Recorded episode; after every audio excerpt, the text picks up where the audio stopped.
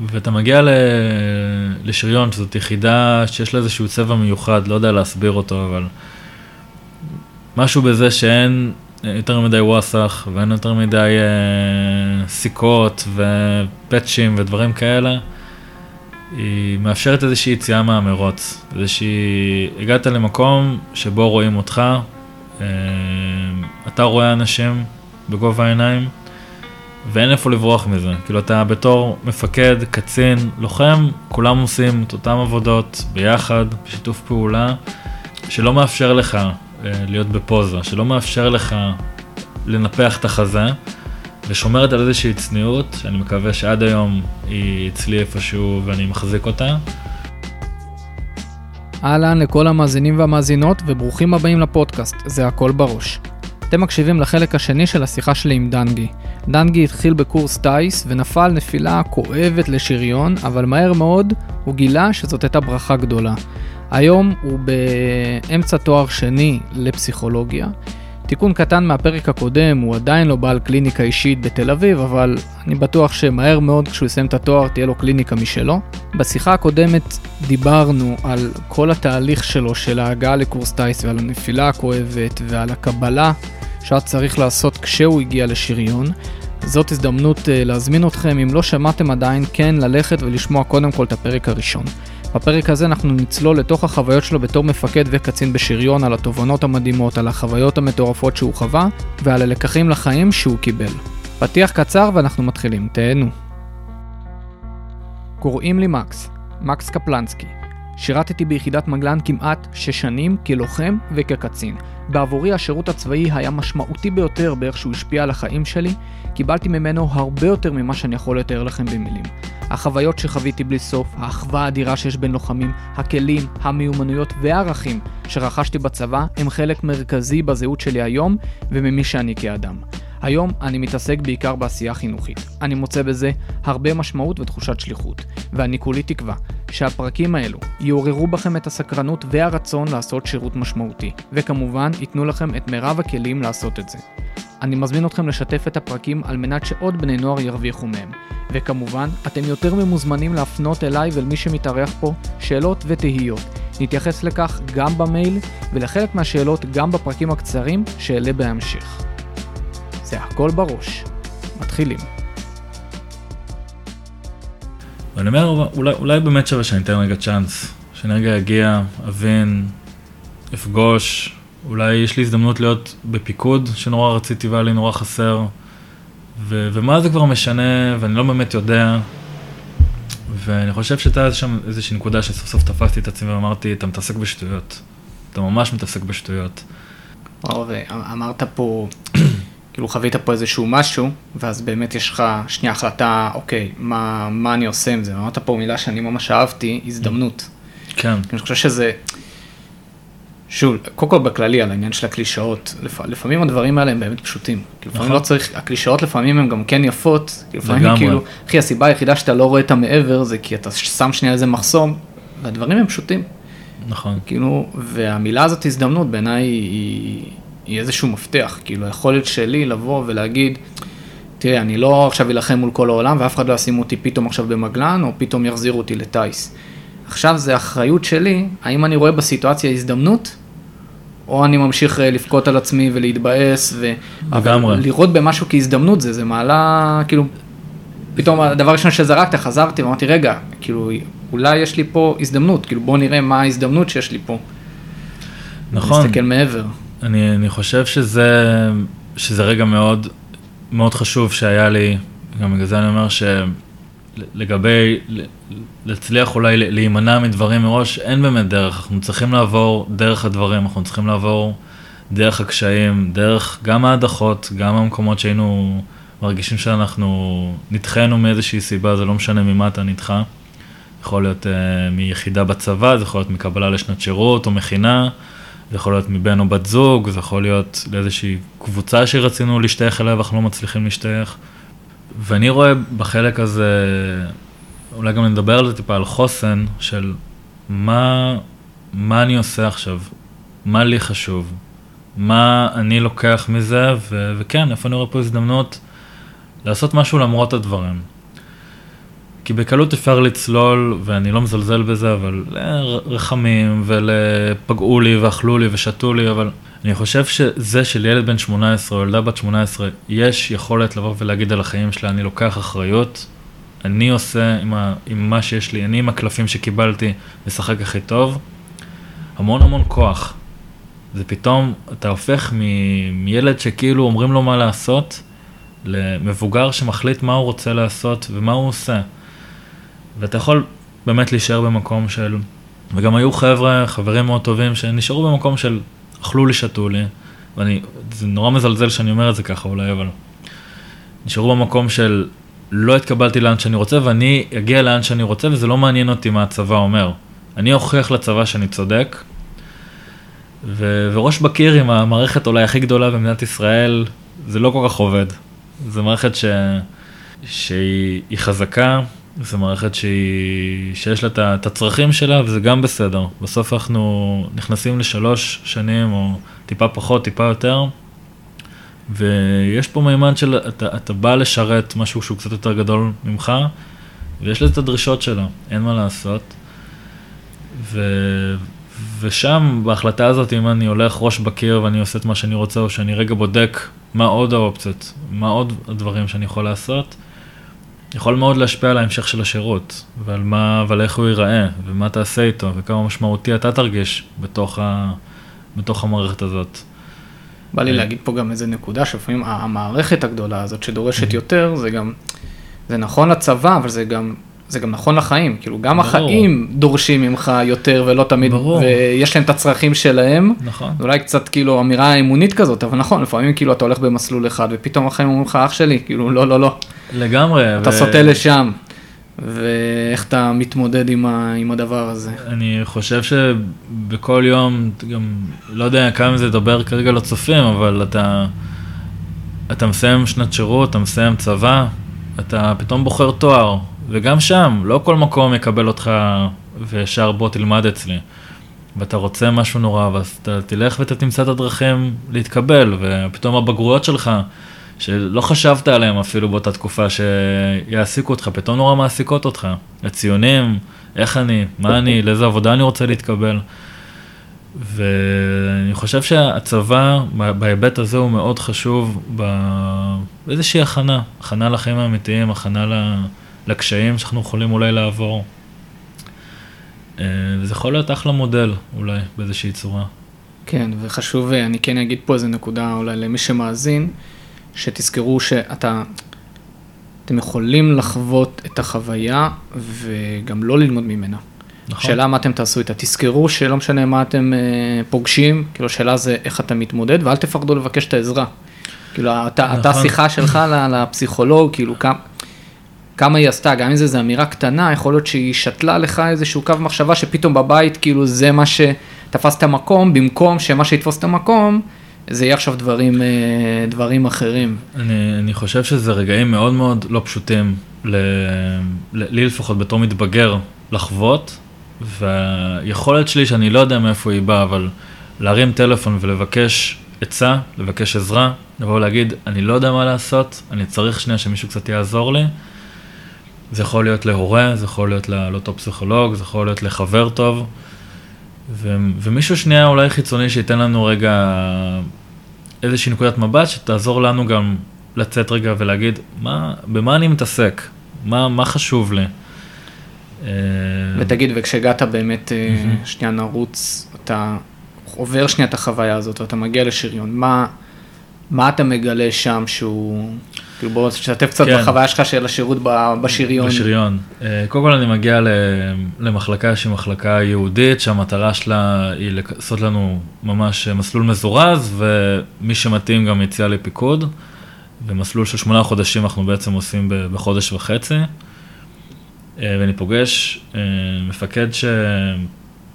שנכנס לי ללב באיזושהי צורה.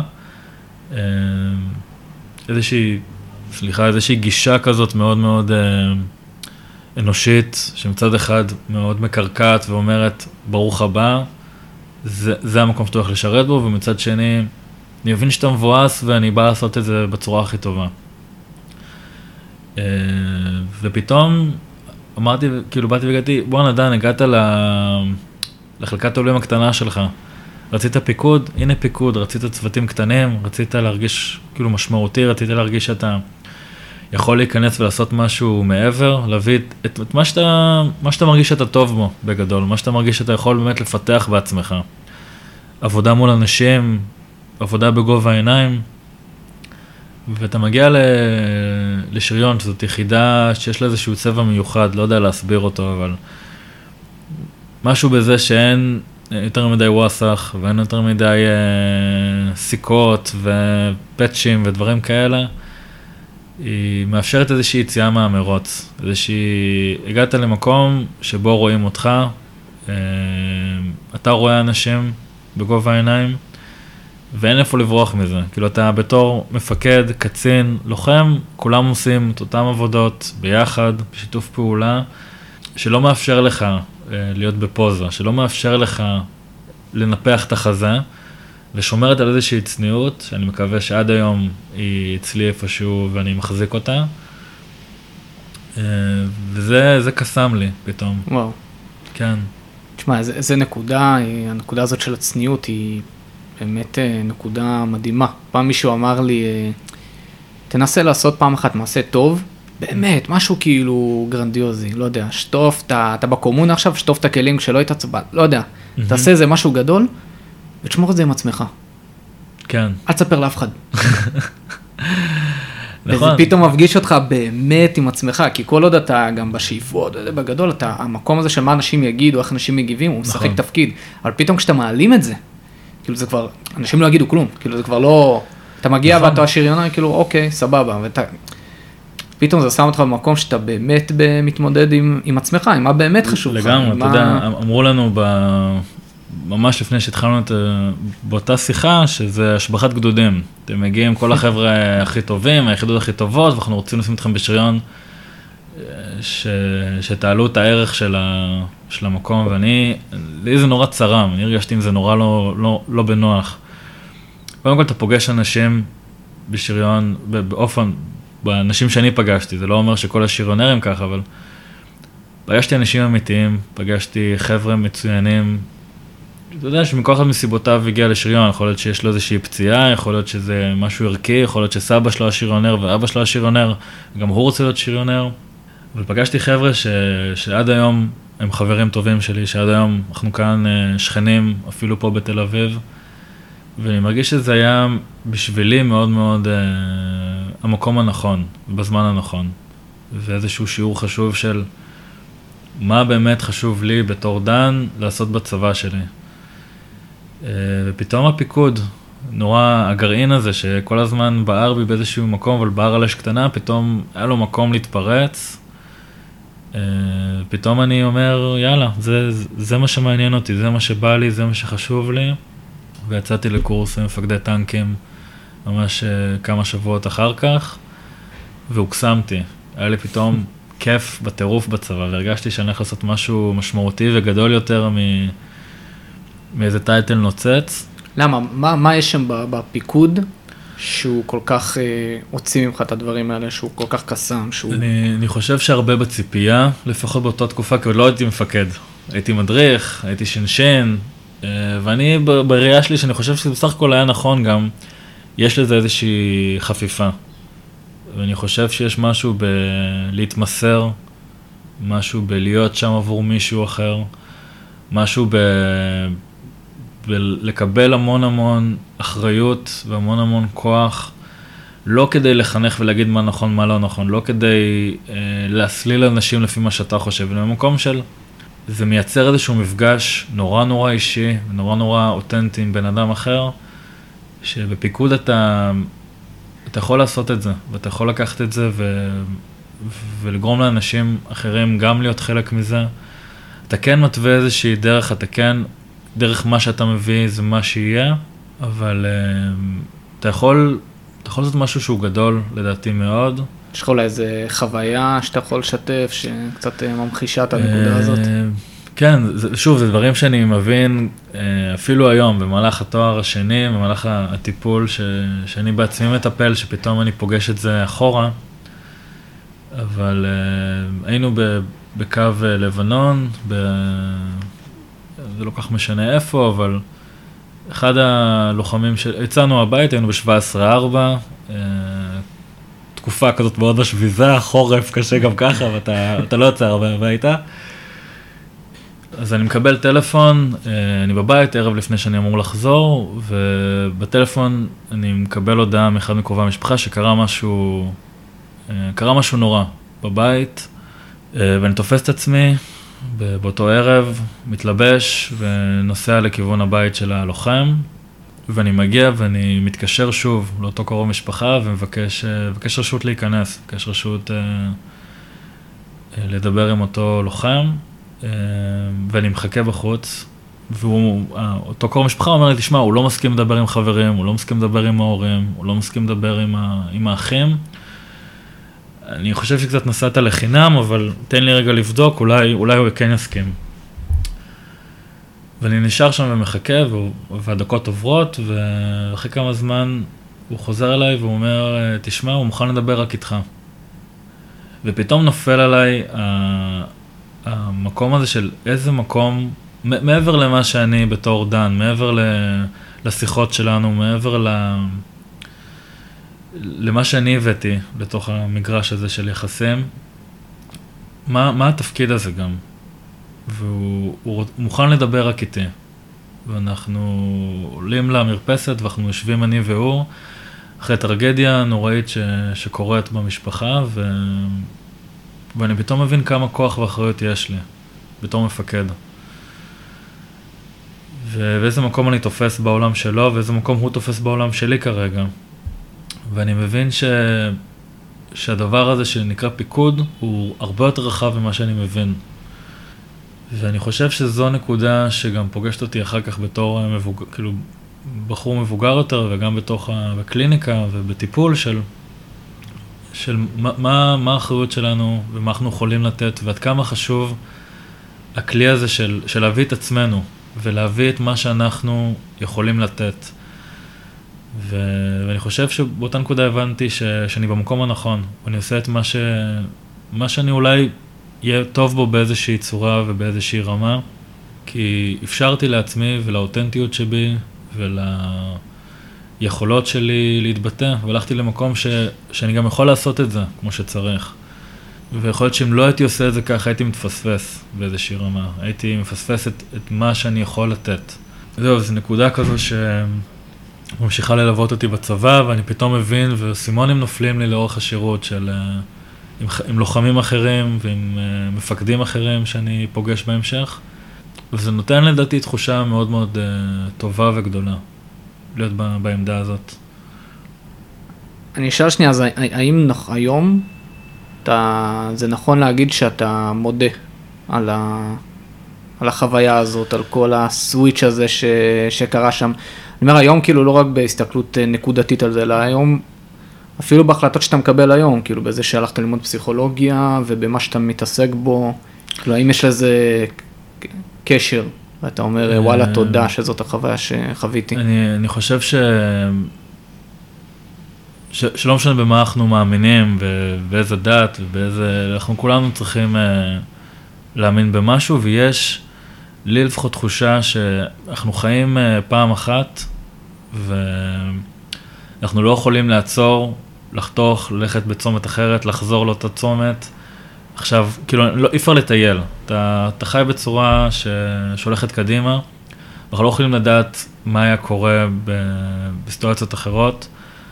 אני יודע להגיד על היום שאני, אני כרגע נמצא בנקודה שאני מאוד מאוד שמח עליה.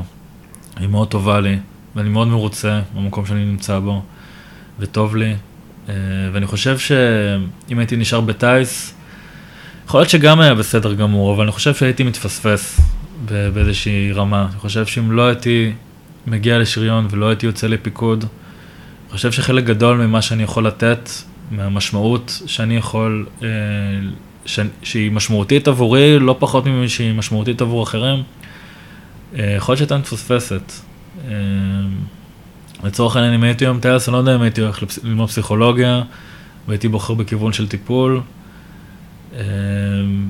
ואני חושב שבאיזשהו מקום כן, אני לגמרי מודה על, ה... על לאן שהחיים גלגלו אותי ואני גלגלתי את עצמי גם, דרך אגב, כי, כי אפשר להתגלגל ולהרגיש בתחושה של אה, החליטו עבורי, ו... ואני לא, לא שולט על מה שקורה, ואפשר להתגלגל בצורה של... החיים, יש הזדמנויות שקופצות, וכל הזמן יש הזדמנויות, ואתה צריך להחליט מה אתה לוקח, וככה קרוב ללב והופך את זה לשלך, ומה אתה... טוב, זה, אתה אחלה הזדמנות, אבל בא לי משהו אחר, ואני, ואני פונה לכיוון אחר. אה, ואני חושב ש, ששם יש את הנקודה של כל בחור ובחורה בגיל הזה צריכים להיות קשובים לעצמם, ומה באמת מעניין אותי, מה באמת מושך אותי, מה...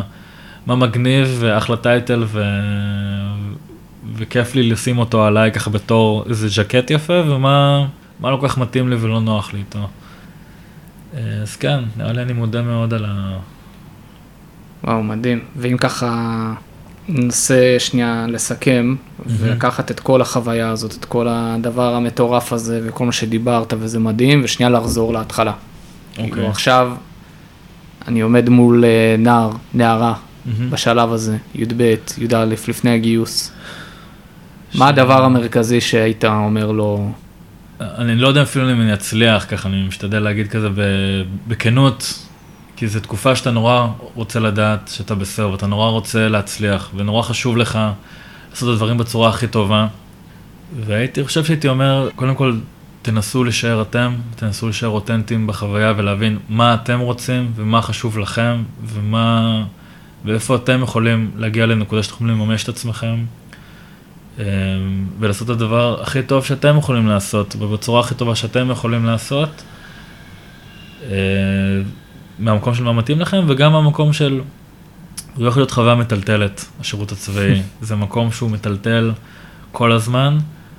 אה, אז תדעו גם לבקש עזרה ותדעו להביע את זה ש, שזה לא תקופה קלה, ואולי אתם צריכים איזה מישהו שיקשיב, אולי אתם צריכים מישהו שיהיה שם ויעזור לכם להחליט החלטות מסוימות, או אפילו סתם יזרוק איזה רעיון, ו- ואתם תחליטו, ואתם תקבעו, וזה באמת בסוף שלכם. אתם חבר'ה בוגרים, אתם חבר'ה עם ראש על הכתפיים, אתם יודעים מה אתם רוצים,